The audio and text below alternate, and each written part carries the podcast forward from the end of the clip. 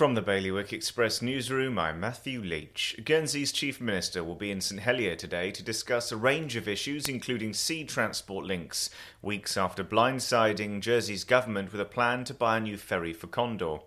Meanwhile, a clinic to support islanders living with long COVID is launching today in Jersey at the outpatients department in the hospital.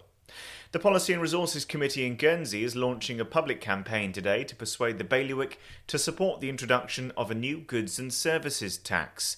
And artwork on show at the first exhibition at Guernsey's new arts hub is for sale to raise money towards its refurbishment costs.